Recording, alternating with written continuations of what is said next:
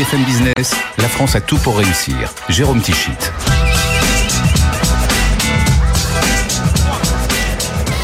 Bonjour, bonjour et bienvenue dans la France à tout pour réussir. Toutes les semaines, vous le savez, sur BFM Business, euh, de l'économie positive, euh, on, comme on l'aime sur cette antenne et, sur, et, dans cette émission. Et après le salon de l'agriculture, eh bien, nous sommes en direct euh, pour une émission spéciale au salon Global Industrie au parc Eurexpo à Lyon. C'est l'un des plus grands rendez-vous européens consacrés à l'industrie. Je vous présente mes trois premiers invités. Sébastien Gillet, directeur du salon, que l'on retrouve après l'émission de Sandra Gandoin. Bonjour Sébastien. Bonjour Jérôme.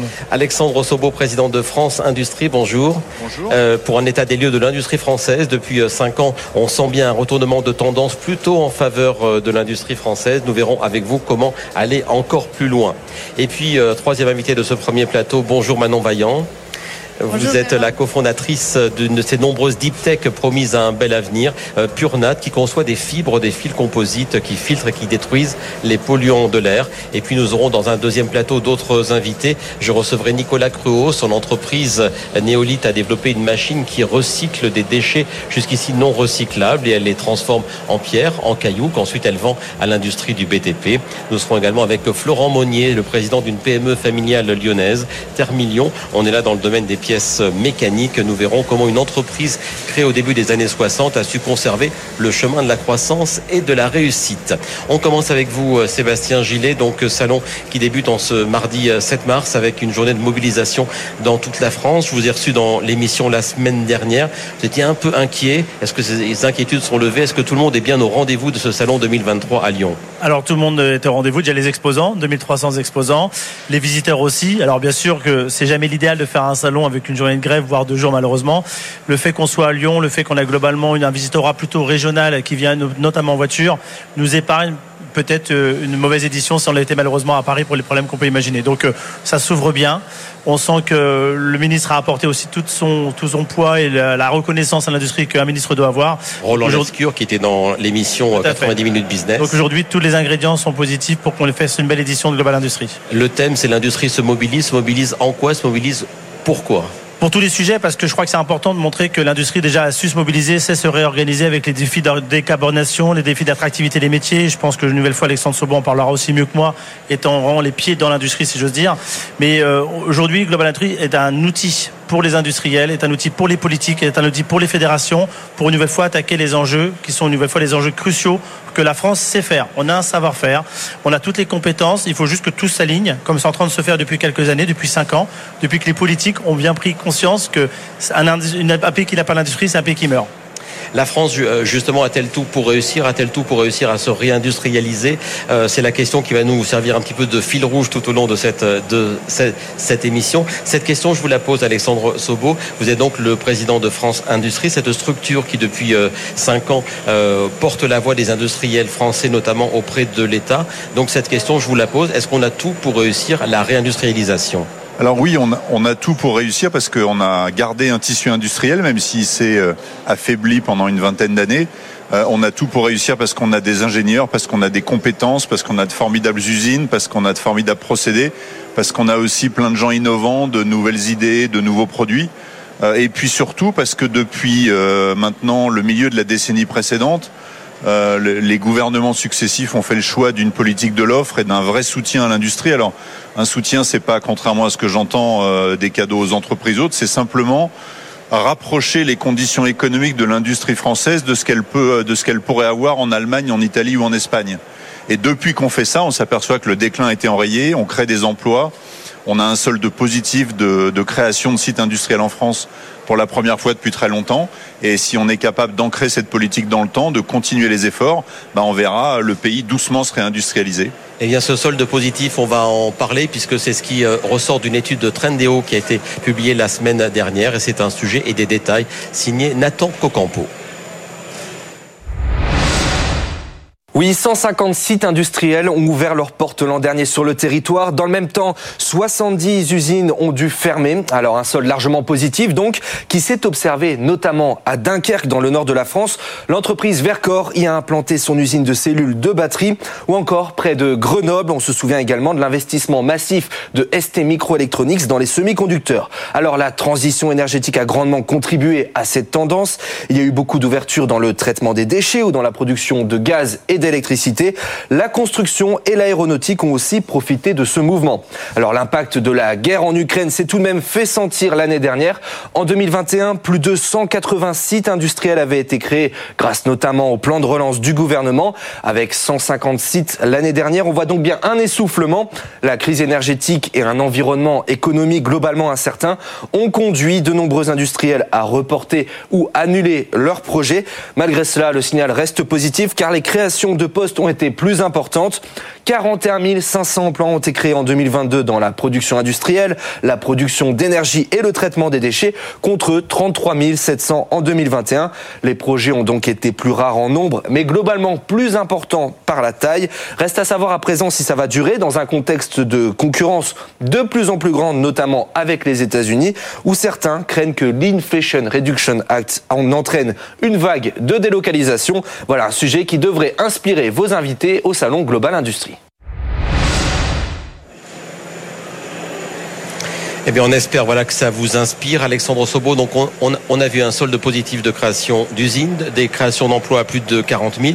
C'est vraiment des signaux forts et ça veut dire que non, l'industrie française n'est pas morte, contrairement à ce que pensaient certains il y a quelques années encore. Non, l'industrie française n'est pas du tout morte. Elle, elle porte plein de projets, plein d'innovations, plein de dynamisme. Maintenant, ça a été dit, on a vu un peu un ralentissement de la tendance positive en fin d'année. Les inquiétudes autour du prix de l'énergie qui est quand même décalé entre ce qu'on a connu notamment toute l'année dernière en Europe et ce qu'on avait pu voir ou en Chine ou en Amérique du Nord. On a les Américains qui ont fait un choix très clair de soutenir la décarbonation de leur économie avec des subventions ou des crédits d'impôt, donc clairement baisser le coût des activités décarbonées avec des dispositifs assez lisibles, assez simples, plusieurs centaines de milliards de dollars qui ont été mis sur la table sur une dizaine d'années, mais s'ils ne sont pas au rendez-vous, hein, on sait que ça continuera. Et une des vraies questions qui se posent, c'est est-ce que l'Europe est capable d'offrir au-delà de ce qu'a fait la France ces dernières années, un cadre face à ces deux objectifs qui rivalisent avec les États-Unis de façon non pas à ce que des activités partent, mais à ce que toutes celles qu'on veut attirer se fassent bien en Europe et en particulier en France. Et aujourd'hui, je rencontre malheureusement des gens qui sont assez sensibles au dispositif américain et qui se disent euh, on va des crédits d'impôt. Non, pas, on va partir. Une activité nouvelle liée à la décarbonation de l'économie, si le cadre aux États-Unis est le plus attractif, que ce soit par le soutien à l'investissement et ensuite le soutien à l'achat de produits décarbonés, bah, il faut être responsable et on doit être à l'endroit où on peut faire vite et bien. Et ce cadre, il doit être donc euh, européen, il doit être français. C'est cette semaine que le gouvernement va nous, va nous présenter les, les grandes lignes de son euh, futur projet de loi industrie verte. Est-ce qu'on sait déjà ce qu'il contiendra? Est-ce que ça vous semble suffisant pour répondre à l'IRA américain? Ah, alors d'abord, on sait heureusement, je ne sais pas ce qu'il y a dedans, sinon. Et qu'est-ce que vous en attendez Qu'est-ce que bah, vous en attendez On en attend effectivement des outils pour répondre aux défis posés par les États-Unis et l'IRA. Des outils fiscaux essentiellement. Bah, des outils, euh, on verra. Euh, c'est la question, c'est comment est-ce qu'on rend les projets possibles en Europe et en France. Donc il faut déjà qu'on soit bien au clair sur ce que l'Europe autorise puisque je rappelle qu'on a des environnements européens très réglementés autour des aides d'État. On a une direction de la concurrence à Bruxelles qui veille au grain de façon très efficace. Euh, donc dans quel cadre cette action peut se placer? Pour ne pas tomber sous le coup des aides d'État avec tous les risques afférents. Mais est-ce que vous, vous, attendez des, une nouvelle baisse des impôts de production? Est-ce que vous attendez un fléchage fiscal vers, euh, vers le crédit euh, impôt euh, recherche? Par exemple, qu'est-ce que vous attendez, vous, en tant que patron? D'ailleurs aussi, vous êtes le, patron du groupe Olot. Qu'est-ce que vous attendez de ce projet de loi Industrie verte? Ah, Moi, j'en attends de façon très simple, en fonction de ce que l'Europe autorisera, que quand une entreprise française a un projet lié à la décarbonation, elle ait envie de le faire en France et pas envie de céder à la tentation américaine et donc euh, qu'on se dote des outils autour du soutien à l'investissement, autour de la simplification réglementaire. Et puis on en a un petit peu parlé euh, euh, avec le ministre sur toute l'attractivité des métiers. Est-ce qu'on va former assez d'ingénieurs? Est-ce que on va donner envie aux gens encore plus d'industrie et d'industrie décarbonée? Et est-ce que tout ça sera possible? Mais il n'y a pas de réponse absolue. C'est des projets, des gens qui regardent quel est le meilleur endroit pour le faire. Et si on veut réindustrialiser la France, il faut que le plus souvent possible, la France apparaisse comme le pays où on a intérêt et envie de faire un nouveau projet. C'est ça qui permettra de réindustrialiser la France. Restez encore quelques instants donc avec nous, Alexandre Sobo, quand on va parler de start-up industrielle, sujet qui fait aussi partie de la stratégie de France Industrie. Euh, bonjour Manon Vaillant, vous êtes donc la directrice générale et la cofondatrice de Purnat, jeune entreprise que vous avez créée en 2020 à Anglette, dans les Pyrénées-Atlantiques. C'est quoi le cœur d'activité de Purnat? Alors le cœur d'activité de PureNat, c'est la dépollution de l'air intérieur. Et effectivement, on est une start-up industrielle deep tech parce que euh, on fait de l'innovation de rupture et on exploite les travaux de recherche de mon associé qui est chercheuse en physico-chimie des matériaux et qui a développé un tout nouveau matériau. Fil, hein. Voilà, c'est ça que vous avez. Donc c'est un fil composite et qui sert à quoi en fait cette fibre, ce fil? À partir de ce fil euh, composite qui est capable de détruire les polluants de l'air, tous les polluants organiques, les et bactéries, les virus aussi. les virus et les polluants chimiques. On est en aujourd'hui, on fabrique le premier textile du marché qui est capable non seulement de capter ces polluants, mais aussi de venir les détruire. Et ça, donc, ce sont des filtres que vous fournissez à des industriels pour qu'ils les insèrent dans leur Ouais. propre machine. hein, c'est bien cela. Exactement. On a un petit peu le Gore-Tex euh, de la dépollution de l'air et on va proposer euh, aux industriels qui vont faire euh, tout ce qui est euh, ventilation dans le bâtiment, mais pas seulement, et, aussi au sein des procédés industriels, euh, un petit peu dans tous les secteurs d'activité, on a des process qui génèrent une pollution qui est absolument dangereuse pour la santé, la santé des travailleurs. Et c'est ici qu'on va agir en développant sur mesure un textile qui va pouvoir se pluguer et, euh, et convenir à toutes les installations industrielles. Et vous en êtes où de votre euh, développement? Est-ce que vous avez déjà séduit des industriels? Oui, aujourd'hui, euh, je parlais du bâtiment, je parlais des systèmes de ventilation, je peux parler des purificateurs d'air aussi. On a plutôt commencé euh, de ce côté-là, euh, avec euh, effectivement des, des- des discussions bien avancées euh, de ce côté-là, euh, avec des early adopters. Et puis, euh, si on est aussi présent sur le salon Global Industrie, c'est pour pouvoir euh, faire connaître notre technologie à tous les industriels et aux autres secteurs d'activité, les constructeurs automobiles, les constructeurs dans l'aérospatial, le BTP. Tous les secteurs d'activité sont concernés. Euh. Évidemment, donc gros, gros besoin en recherche et développement. Vous, en êtes tout d'ailleurs du financement? Qui vous a financé les premières années? Et je crois qu'il y a une levée de fonds qui est en cours. hein. Oui, oui, oui, bien sûr, euh, bien sûr, euh, les financements c'est le de la guerre quand on est une start-up deep tech. Euh, on a été financé jusqu'à présent par de la subvention publique, donc c'est l'ADEME, BPI France, c'est des réseaux comme le réseau Entreprendre. Euh, c'est des bourses d'incubation qui a permis de financer un an et demi, plus d'un an et demi de R&D. Euh, et aujourd'hui, on a fini de prototyper. On est sur le procédé industriel, donc l'industrialisation. Euh, et pour finaliser, effectivement, on a bien enclenché. On est en train de levée finaliser de la levée de fonds. Et Oui. vous allez donc recevoir un Global Industry Award, ce sera en fin d'après-midi, remis des mains d'Alexandre Sobo. C'est important pour vous, le président de France In- In- Industrie, pardon, ces startups industrielles, ça fait partie de votre euh, hein. Ça fait partie. Ça fait partie de notre stratégie. Ça fait partie de l'écosystème. C'est dans ces startups qu'on trouvera sans doute les champions de demain. C'est la Tech Factory que vous avez lancée. Voilà, hein, exactement. Et c'est aussi là qu'on on voit tous les jours. Et moi, je suis fasciné par euh, par le, le produit qui est euh, posé juste à côté de moi. C'est tout ce qu'on arrive à faire avec un fil. C'est tous ces gens qui réfléchissent, qui ont des idées, tous ces ingénieurs qu'on a formés, qui traduisent ces, cette capacité de réflexion en produits de demain, qui répondent à des enjeux autour de la santé publique, la purification de l'air, la décarbonation. euh, euh, les nouveaux métiers du numérique. On voit plein de choses apparaître. Et ce qu'on a souhaité à France Industrie, c'est que cet écosystème et ce commence à travailler avec nous, à mieux nous connaître. D'où des promotions euh, de start-up industrielles qu'on essaie de reconnaître tous les ans. Et la On troisième a eu lieu il y a quelques jours. hein, Voilà, exactement. On a lancé la troisième, un peu plus d'une vingtaine d'entreprises. Alexandre Sobo, puisque je vous ai sur le plateau, l'actualité c'est euh, aussi les élections pour le MEDEF, la succession de Geoffroy Roux de Bézieux. Les candidatures sont ouvertes depuis hier. Question claire et directe. Comment en 2018 allez-vous être à nouveau candidat à la présidence du MEDEF? Écoutez, les- la, la période des candidatures est ouverte jusqu'à début mai, donc euh, il faut jamais se précipiter sur ces sujets. Merci beaucoup en, en tout cas à tous les deux d'avoir été les invités de la France à tout pour réussir ici donc au Parc Eurexpo euh, de Global Industrie de Lyon. Je me retourne donc euh, avec vous Sébastien Gillet. Donc on a vu, euh, c'est important l'in- l'innovation. On a parlé dans l'émission de Sandra Gondouin des Golden Tech. Les Global Industry Awards, ça fait vraiment partie aussi de l'ADN de ce salon chaque année. Bien sûr, parce que les awards, la côté technologique, c'est important. On a expliqué à travers différentes émissions et différents temps forts que l'innovation dans l'industrie, était importante. Elle était même motrice ou moteur, en tout cas, pour faire en sorte qu'on ait une belle industrie et que nous, on avait envie de l'articuler euh, à travers les trophées qui récompensent en tout cas euh, six awards, en tout cas six lauréats dans six catégories. Et on a à peu près 120 120 participants donc à cette à cette édition, en fait, cinquième édition des awards. On va recevoir un autre participant à ces awards. Bonjour Nicolas Cruot. Bonjour. Vous allez être un des lauréats cet après-midi donc de ces Global Industry Awards pour votre entreprise qui s'appelle Néolith.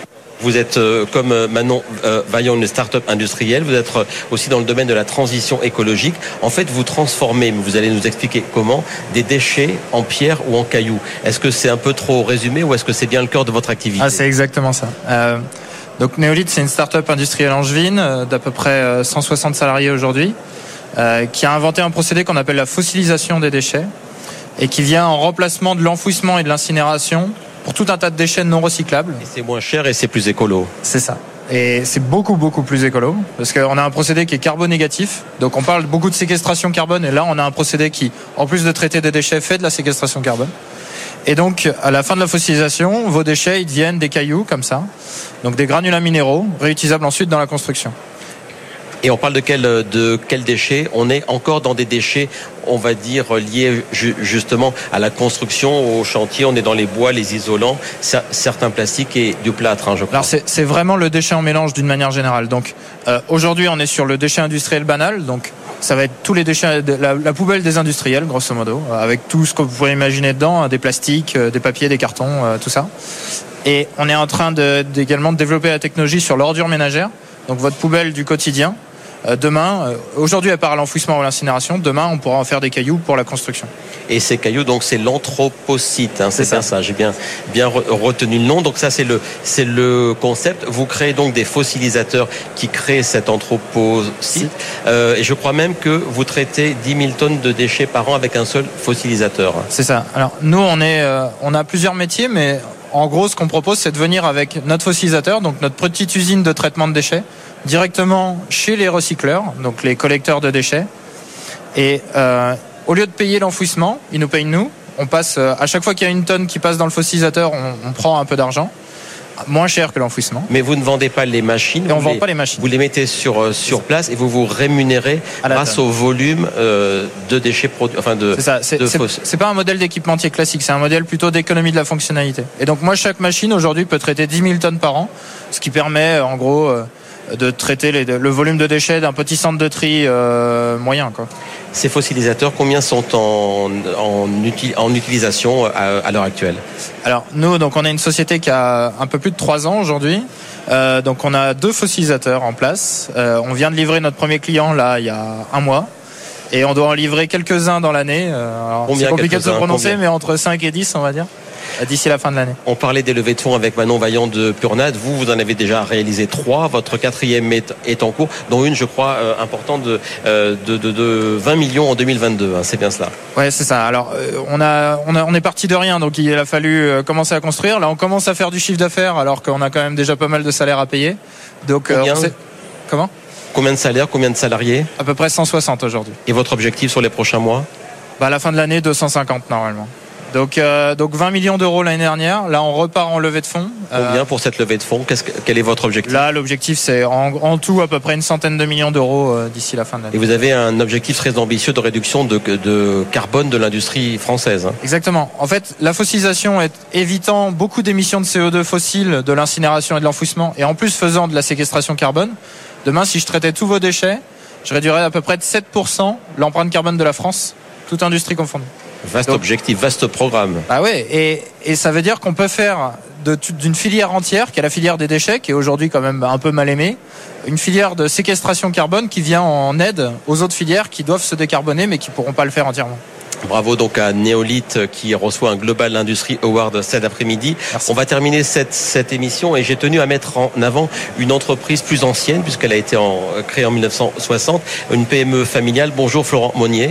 Bonjour. Vous êtes donc à la tête de Termillion qui est un groupe mais qui était donc à la base une entreprise créée par votre grand-père il y a donc euh, plus de 60 ans. Absolument, créée à Lyon, à Gerland, d'où le nom. Voilà, Qu'est-ce que vous faites alors notre mission, c'est de décupler la durée de vie des pièces métalliques de nos clients. En, euh, les chauffant, c'est ça? Alors, effectivement, on étudie les technologies de traitement, de, traitement thermique et un petit peu également du dépôt sous vide.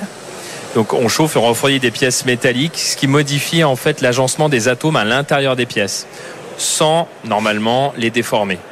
Et à quel, à quel usage on, on est là sur des, des pièces à forte valeur ajoutée, mais d'un point de vue physique à forte contrainte, comme on dit. Absolument, c'est-à-dire des pièces très sollicitées, donc moteur d'avion, train d'atterrissage, euh, également dans les voitures, même les sièges de voiture, les climatisations de voiture, le sport et loisir, bien sûr, le mousqueton qui vous permet de faire de l'escalade, euh, les crampons sous vos chaussures qui vous permettent de marcher sur la glace il faut, par exemple, c'est un exemple assez parlant, il faut que, le, que cela accroche la glace, que si vous êtes, euh, si vous portez beaucoup de pression dessus, que cela plie sans casser. Donc c'est toujours une étude, je dirais, technique, et donc c'est un métier d'ingénieur. Et qui sont vos, qui sont vos clients? Alors nos clients euh, un peu de l'aéronautique, toute la mécanique française. Par exemple, nous en France, nous avons 1200 clients qui sont venus dans les 12 derniers mois et donc à peu près 4000 qui sont venus ces dernières années, ce qui représente la moitié de la mécanique française. Euh, évidemment, dans tous les secteurs d'activité, c'est ce dont on a parlé. Et l'idée, c'est bien d'apporter de la durabilité au bien. Donc, euh, ce que j'ai l'habitude de dire, c'est qu'on ne fait pas de jetables. La PME familiale qui a été donc créée par votre grand-père, vous en avez fait, vous et vos, et vos parents, vous en avez fait un groupe. Il y a de nombreux sites en France, 7 ou 8 dans 7 départements, je crois. Tout à fait, 8, oui. Un en Roumanie. Vous êtes combien de collaborateurs C'est un métier de proximité de service. Donc, puisque nous ne fabriquons rien, nous, utilisons nos procédés sur des pièces qui ne nous appartiennent pas.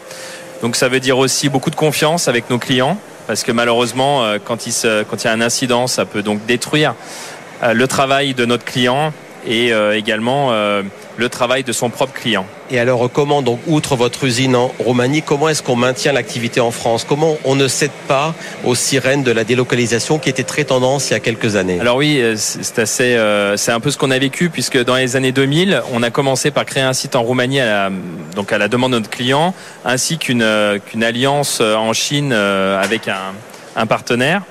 Et en fait, après 2010, on a fait un choix différent de stratégie. Nous avons décidé d'investir massivement euh, dans la montée en gamme de nos usines en France, donc dans la R&D, dans les personnes euh, et également dans le matériel. Donc entre 2015 et 2020, nous avons investi plus de 25 millions d'euros dans notre euh, outil de production après avoir commencé à faire de la R&D. Et aujourd'hui, le résultat, c'est que notre, la valeur ajoutée représente deux tiers de notre chiffre d'affaires. Et en un mot, l'environnement, l'écosystème français, vous le jugez favorable aux entreprises et aux industries tout, particulièrement alors, nous sommes dans un environnement vraiment mondialisé hein, dans l'industrie, c'est-à-dire que la plupart des pièces que je traite partent à l'exportation, à la grande exportation. Euh, nous-mêmes à Lyon, on a commencé à traiter des pièces qui viennent de l'étranger de façon importante. Euh, je dirais que euh, quand on a une stratégie, quand on a un projet long terme, et qu'on garde le cap euh, en y consacrant les moyens nécessaires, c'est tout à fait porteur.